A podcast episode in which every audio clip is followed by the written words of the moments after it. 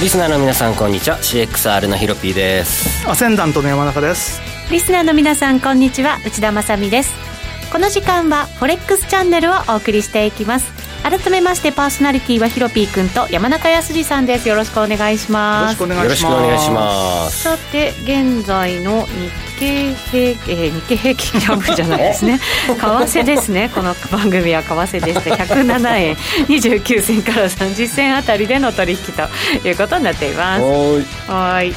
えー、とドル円見てるとそれほど大きく動きはないんですけもどうもうなんか2ヶ月が同じレートですね、うん、そうなんですよねでもユーロが動いたりちょっと足元ゴール動いたりっていうなね、んだドルなんか売って買って売って買ってってやってれば一さん儲かるじゃないですか何がですかドル円ドル円うんドル円はどうでしょうドル円ねですかねそうですそう ですまあ一さんのハイレバドル円取引が見たいなそうですか、はいまあでもね仕事結構ね詰まってる時とかあんまり細かくできないの でなかなか真面目ねに返されても僕が恥ずかしいだけなんです けれそどうかそうか。お願こいしこますちょっと違うところだった。そうですねはい、なるほど。ボケたりとかするとちょこっろとだっマたスかクな。で表情が見えなきゃいけないですねニヤって悪悪巧みっぽいそうだ笑顔が見せれないそれが原因ですそね。れが原因ですねはい。コロナです山中さんはでもドル円ばっかりやってるので。そうそうそうちょチャンスなしじゃないですか。やってました細かあく。やってますよあ細かく。細細かくでもないんだけど、うん上がったら売りっていうのはもう崩さずなんで、はい上がったら売りでそうなんだ。ででも下がんなくないです下か。がんなあんまくり下がんないんですよだから、ですよねあの前回は40銭弱ぐらいしか抜けなかったんだけどこれダメだなと思って、はい。で30で売って7円の30で売ってでもう 6, 6円台入ったところで買い戻したのが最後のトレードですねああ先週そうなんですね。じゃあ。あのポジション持ったままって感じですか。じゃあその後もでもその後持ただからずに何もやっ持だってたあずのに。やっぱり EU サミットとかもあるんで、ええ少なくとも先週末はあの週末超えのポジションはやめようと思ったらですね、うんまさかの EU サミット2日延長といういやーそうなんですよ、ね、ようやく今日決まりましたね決まりましたはいはいただやっぱり内容がねちょっとあのお予想されてたものというかあの前提であったものよりはちょっと小さな規そ模うみでたいすなね、感じまああうんの小さくなったというよりは、まうあ、ん反対してる国に配慮した結果ということで、はいまあ、しょうがないでしょうね。ねえオ倹ランダ約だけ四なんであんな反対したんですかねそれはやっぱりあの自分たちが EU に払ってる金よりも少ししかもらえないでなんで自分たちがこんなに払わなきゃいけないんだっていうのを多分国民に説明しにくいんだと思いますよ。あとねやっぱりそれをちゃんとこう実行されてるか監視していくみたいなね、話もいろいろあったりとそうかでっすてねことですけどね出来上がってそれがまあちゃんと役に立つものなのかどうなのかっていうことになるわけですけどね、ユーロ相場はでも今いい感じで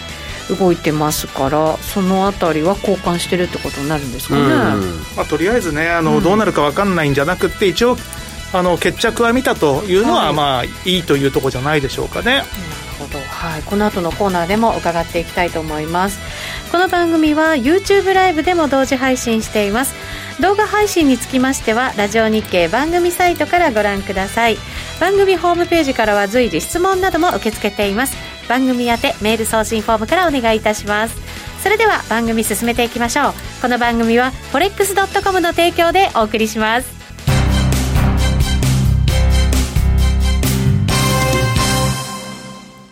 ノックアウトオプションが目標へと導く。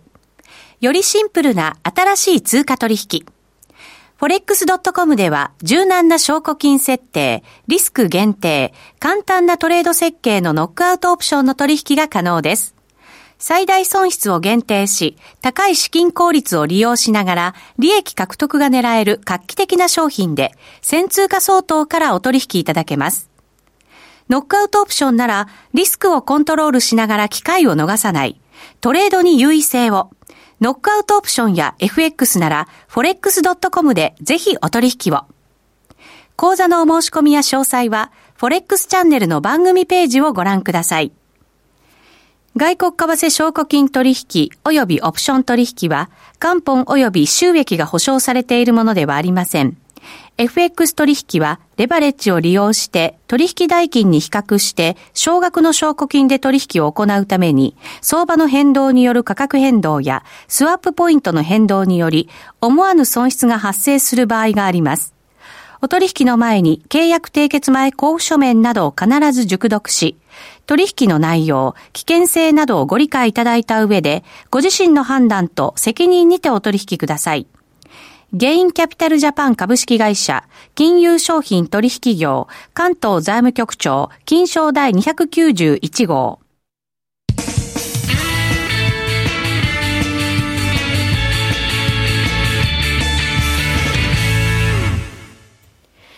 さて、まずはこのコーナーです。ウィークリーフォレックスストラテジーのコーナーです。最近のトレードとマーケット戦略について伺っていきます。えっ、と、チャットにですね、コメントをいただきました。焼き鳥184さんからです。こんにちは。ユーロ強いですね。ヒロピーさんのポジションがすごいことになっていそうというコメント。帰ってきましたよ、皆さん。 お金がね3万8000に沈んで、はい10万円が。うん。ただいま、ナウで10万飛んで4698円ですね。なあ、戻ってきた、おいや金ー、ヒヤが。ヒヤした。ねえ番組終わるかと思 った。失敗ばっかりしてそうそうそう。いつせこいことして追加入金しようかな。よかったです、危ねえ危ね戻えってきて。でも1週間でだから7万円ちょい。 2週間かなあ、2週間か。うんそうかそうか、うんでもずっと一貫してユーロのそうっすねロ ング。うんを。一ね回ね、前半のあの、7月1日だから30とか1日あたりで、売りにしたんだよね。で、それが裏目に出てう、ん。で、直撃したと。おー、なるほど。で、まあね、8、8と15に、あ、ごめんなさい、間違えた。えっと、7日か。7日と14日で、まあ、7日の日の火曜日ですかね、番組で、やっぱユーロ買うと、 あの、してから、まあ、なんとか、土点返しができたかなと。うん。いやー、ただただ苦労しました。ね、このあのヨーロッパのお復興基金に、えーちそょうっでとすね注目してって言って、これは、はいあのちゃんと合意するだろうっていうようなね、うん期待感をお考えて、いユーやロー、でものロングね、だったわだけいですぶけど、ね、手こずりましたね、山中さうんん。あ のやっぱり山中さんの言った通りだったって、選手。 そうですよね。どうすっえかなっとね、ジェイドさんか。ら、えっと、通貨ユーロの見立てどうですかっていうふうに入っていて、これちょっと次のトレードに絡めて、ヒロピー君、そうですね、はい、考えていかなきゃいけないとなの思うんでですけど。結構ね、今回、先週後半、振らされたはずなので、うんユーロ決まる同然の前提で相場が動いてたはずなので、はい。あのーだいぶ織り込んではいたと思うんですが、はいだと今、チャートを出しました4時間足です。うん4時間足ちょっとはい拡大しましょうか、これ。はい。まあこれただの上昇トレンドみたいに見えますけれども、えー例えばこの15日、つまり先週の水曜日からですよね。ここから結構高値更新した後、安値を直近割り込んで、さらに高値を更新して、なのにまた割り込んでとか、えあーーそういうのを繰り返してるんで、かなりえぐい動きだったと思こいれ、ます。ポジション持ってたらドキドキですね。そうですね。あの、これはスインガーしか勝てない相場だったと思うんですけれども、はいこういう値動きを乗り越えた後っていうのは、上にも下にもまた大きく走りやすいので、えー僕自身はもっとホールド継続したいかなと思ってます。相当短期のプレイヤーは買いも売りも飛ばされたはずです、この値動きで。うん、なるほど。うんはい。で、えーさっきもね、セルザファクトっぽいようなね、値動きで、復興基金、ある程度まとまったっていうのも報道流れた後。で、そこから今、ウッシュ時間ね、今、スタートしてぐーっと戻してきたんで、はい。えーまあ、どう考えても大きく、大きなポジティブ材料ではあるんですよね、これ中長期的には見て。はいコロナのね、あれで。うんで、まあ、ざっと月足見て、僕はもう1.15のこの辺にでかいオプションあるでしょうけれども、これを破壊して、1.20方向行くんじゃないかという、超絶ポジティブ構想で今考えてます。これ、本当月足で見ても、週足で見ても、うん流れ変わったなっていうのを、なんとなくね、そうですね。あの、手に取るように、分かるようになってきた感じがありますね。そうですね。ええ僕が FX 始めたこの辺あたりから。なかなか左の高値から割とこにレジスタンスがこうにそうですね。来るので、その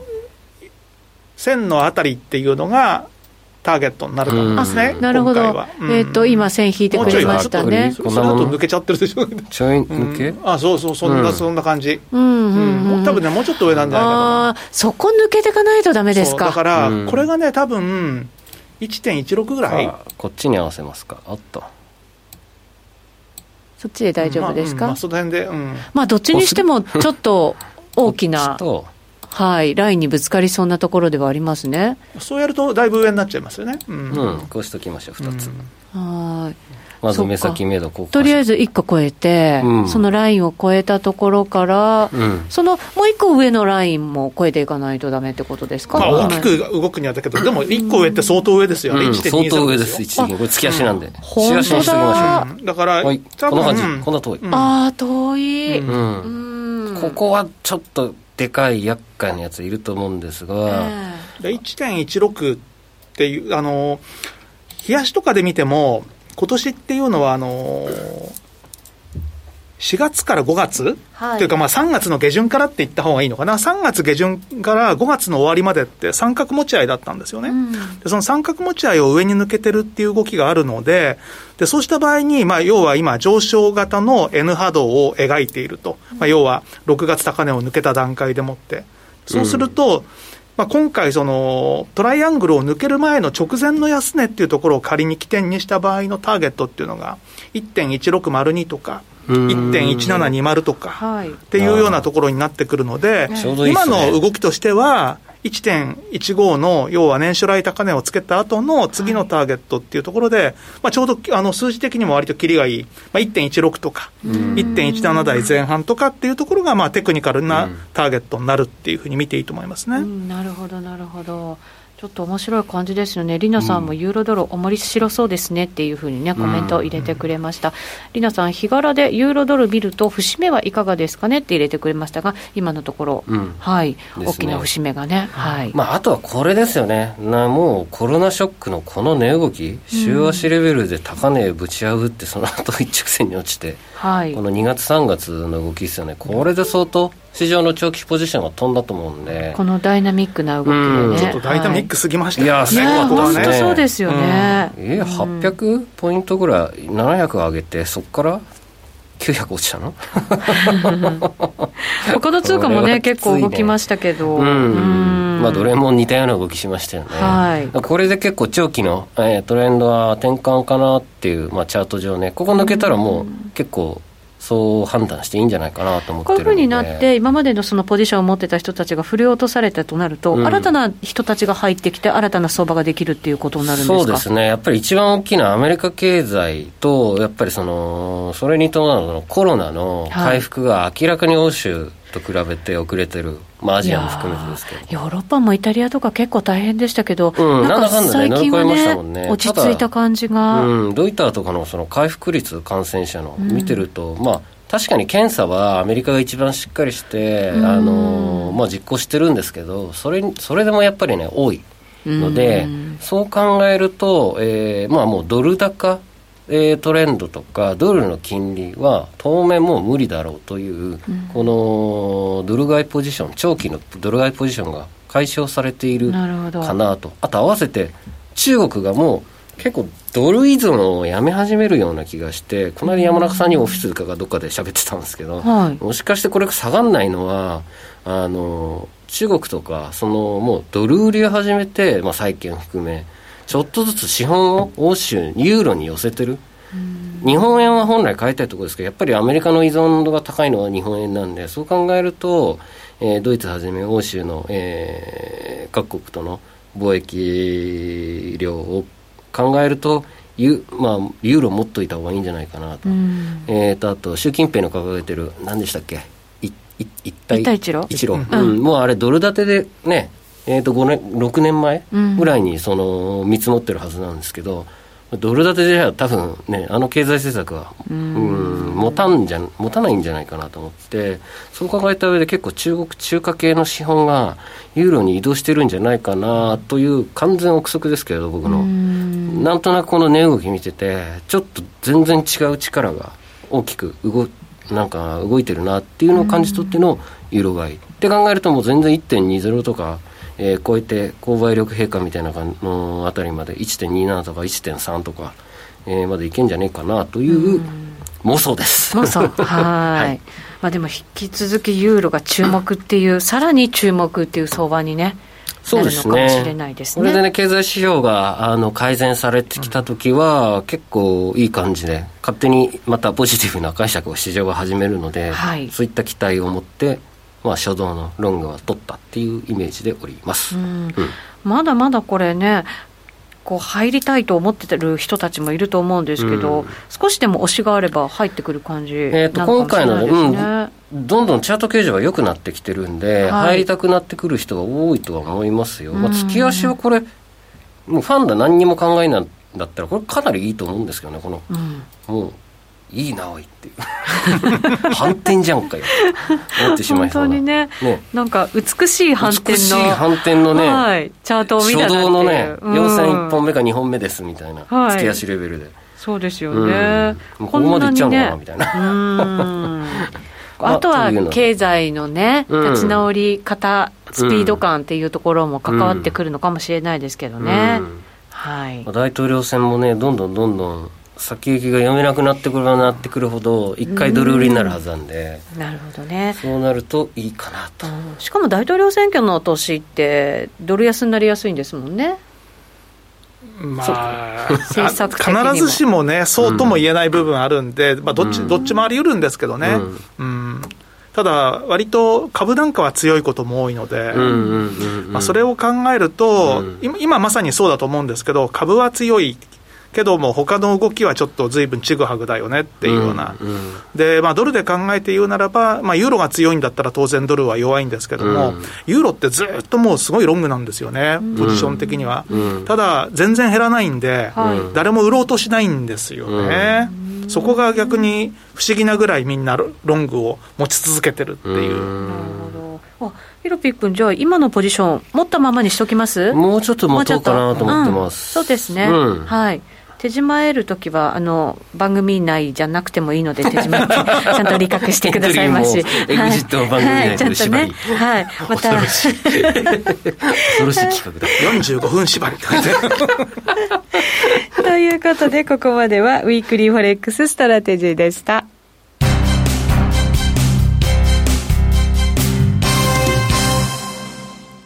ノックアウトオプションが目標へと導く。よりシンプルな新しい通貨取引。forex.com では柔軟な証拠金設定、リスク限定、簡単なトレード設計のノックアウトオプションの取引が可能です。最大損失を限定し、高い資金効率を利用しながら、利益獲得が狙える画期的な商品で、1000通貨相当からお取引いただけます。ノックアウトオプションならリスクをコントロールしながら機会を逃さない。トレードに優位性を。ノックアウトオプションや FX なら forex.com でぜひお取引を。講座のお申し込みや詳細は forex チャンネルの番組ページをご覧ください。外国為替証拠金取引及びオプション取引は、元本及び収益が保証されているものではありません。FX 取引は、レバレッジを利用して、取引代金に比較して、少額の証拠金で取引を行うために、相場の変動による価格変動や、スワップポイントの変動により、思わぬ損失が発生する場合があります。お取引の前に契約締結前交付書面などを必ず熟読し、取引の内容、危険性などをご理解いただいた上で、ご自身の判断と責任にてお取引ください。ゲインキャピタルジャパン株式会社、金融商品取引業、関東財務局長、金賞第291号。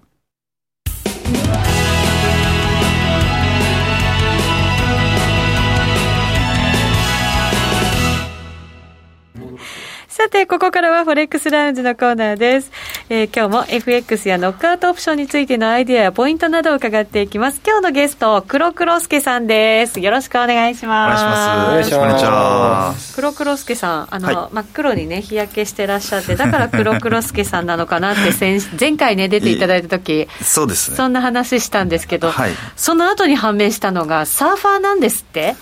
そうなんですよ。胃腸。だからね、黒くね、は焼い。けてってらっ言しわゃる。れますけどね。そういう意味じゃない です。はい。はい、どうですかいい波乗ってますかトレードは。トレードは、はい、もう特に変わおらはずい、変わらずっていはうかい来ま、良くもなく悪くもなく、普通、普通っていうんですかえ、ね。普通っていうの は、えっ何ですと、専業だから、いやっぱり利益をちゃんとあ、もち積ろみん。重ねてるよっていうのが生普活通ですよね。 はい。はい。あじゃあなかなかいいトレードをね、そうですね。えーノ最ル近マみたいです。ノノルルママ。ノルマ。最近どうですか何の通貨やってらっしゃるんですか最近持ってるのは、ポンド王子ですね。温度王子え、おディープなはい両方とも強いじゃないですか。 そうなんですよ。なんでポンド王子をうーんと、え同時出しましょうかともう出しましょうよ。そうですよ。ユーロ1000匹引きはしていたん。で引すき 引きしますか。はい。 GBP でいきましょうポンド王子変化ポンド王球子きますね。うん、じゃああとはい出てきましたね。 1.79あたりにもう何度も何度もうん。こう反発してるところがあって、はい。はいお待ちください1.79、もうちょっと大きくなりますうん4時間にしとく、はい。はいそのじゃあ跳ね返されてるところはい。があってそれを見ていたのでただそれだけ です。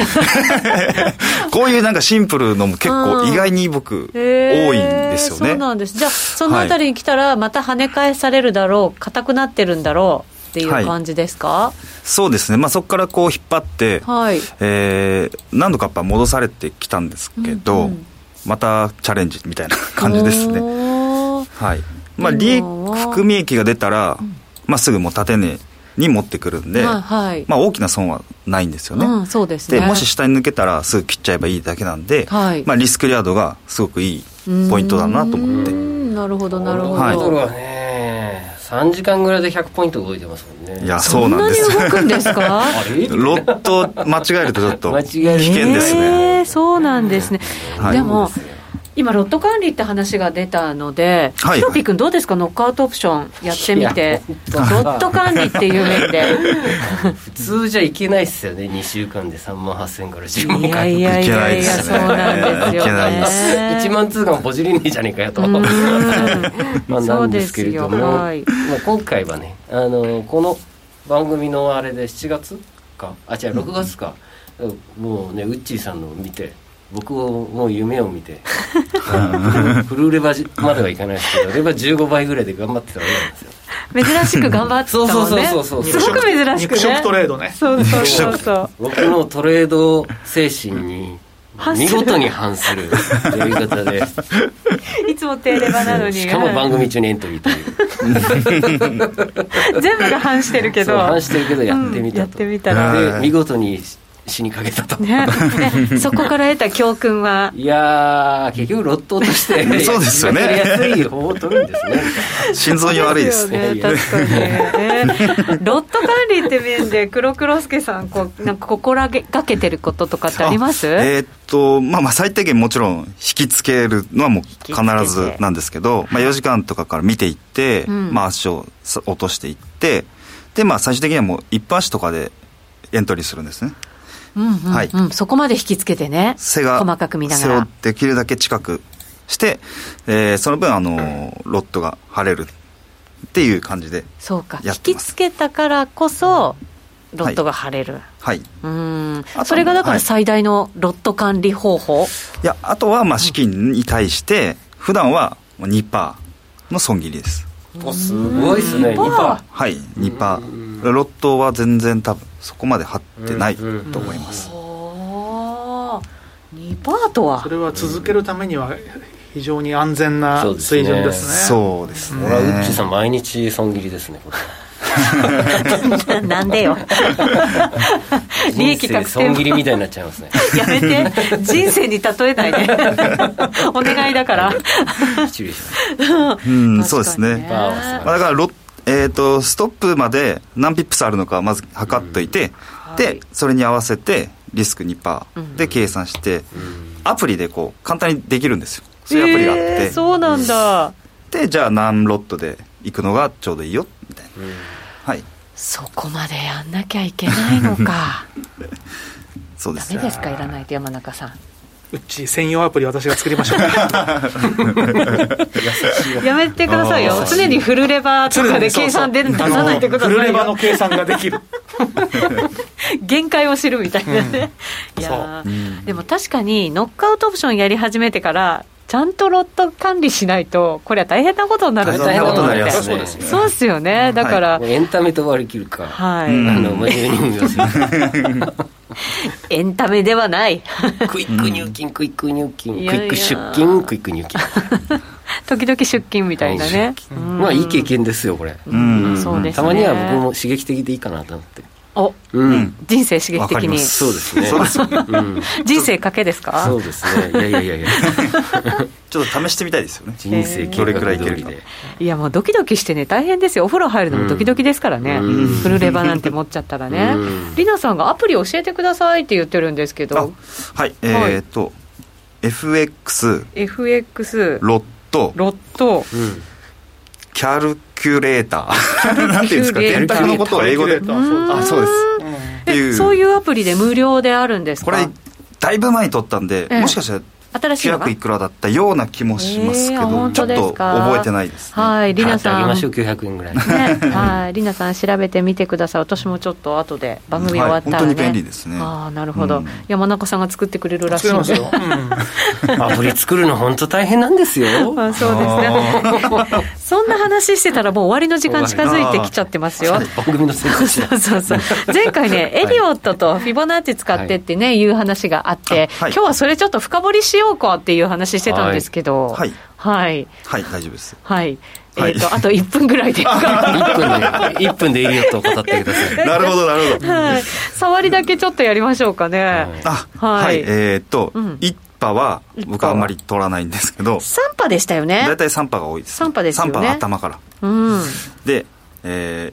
ーい上昇だとして、はい一波1波。上に100%を持ってきて、うん下に0%うん。で測ってはい。その戻りが、うん。えー、61.8 61.8、うんはい。半と半値、うんごご50か50。はい、この間でレンジ作ったところはい。買い足でうん。 1うん分5分と、そこのあの下からエントリーうーん。します。なるほど、はないるほど。で上は3波の終わりはい161.8 161.8。うんはい。ですねはい、うんままあこれに。もいろいろパターンがあるんですけど、はいこれがまあ基本ですね基本。はい、い、ろんなパターンあるんですけどなるほど。これを目安にやっていけば、は引いきつけて、リも伸ばして、はい取れるよっていう3波が。はいというのが目安なわ本け当でにすこねれはもう簡単な、えー例なんですけどね、んはいいろんなパターンってどれぐらいのパターン頭いのやも中うにこう入ってたりするんですかえーっと3波がエクスパンション本当に伸びるパターンだったり、えーふ戻りが深かったりだとかで何種類なんでしょうねもう軽く10はもちろん超えますしへえま常あでにもじゃあそれがパッと出てきてあもしかしたらこのパターンかなもしかしたらこっちのパターンかなみたいなのはあ出とてこくるのんですね外れた時の、が頭に入ってるというかパターンがいくつかこうこれが2波3波うこんうパターンが頭の中にあって外れた時にどうするかっていうのがある程度入ってるっていううーんあじゃあこっちだったんだじゃあ伸ばしとこうみたいな、うんなるほどなるほど、はいだから自分の行くべき道がもうね、はい見えてくるわけですよねそうなるとねうんはい、この後の時間も黒黒助さんにはちょっとお付き合いいただきながら、はいあはいはい延長戦やりたいと思いますので YouTube ライブで皆さんご覧になっていただきたいと思いますラジオの前の皆さんとはそろそろお別れとなります引き続き YouTube ライブでぜひご覧になってくださいこの番組は forex.com の提供でお送りしました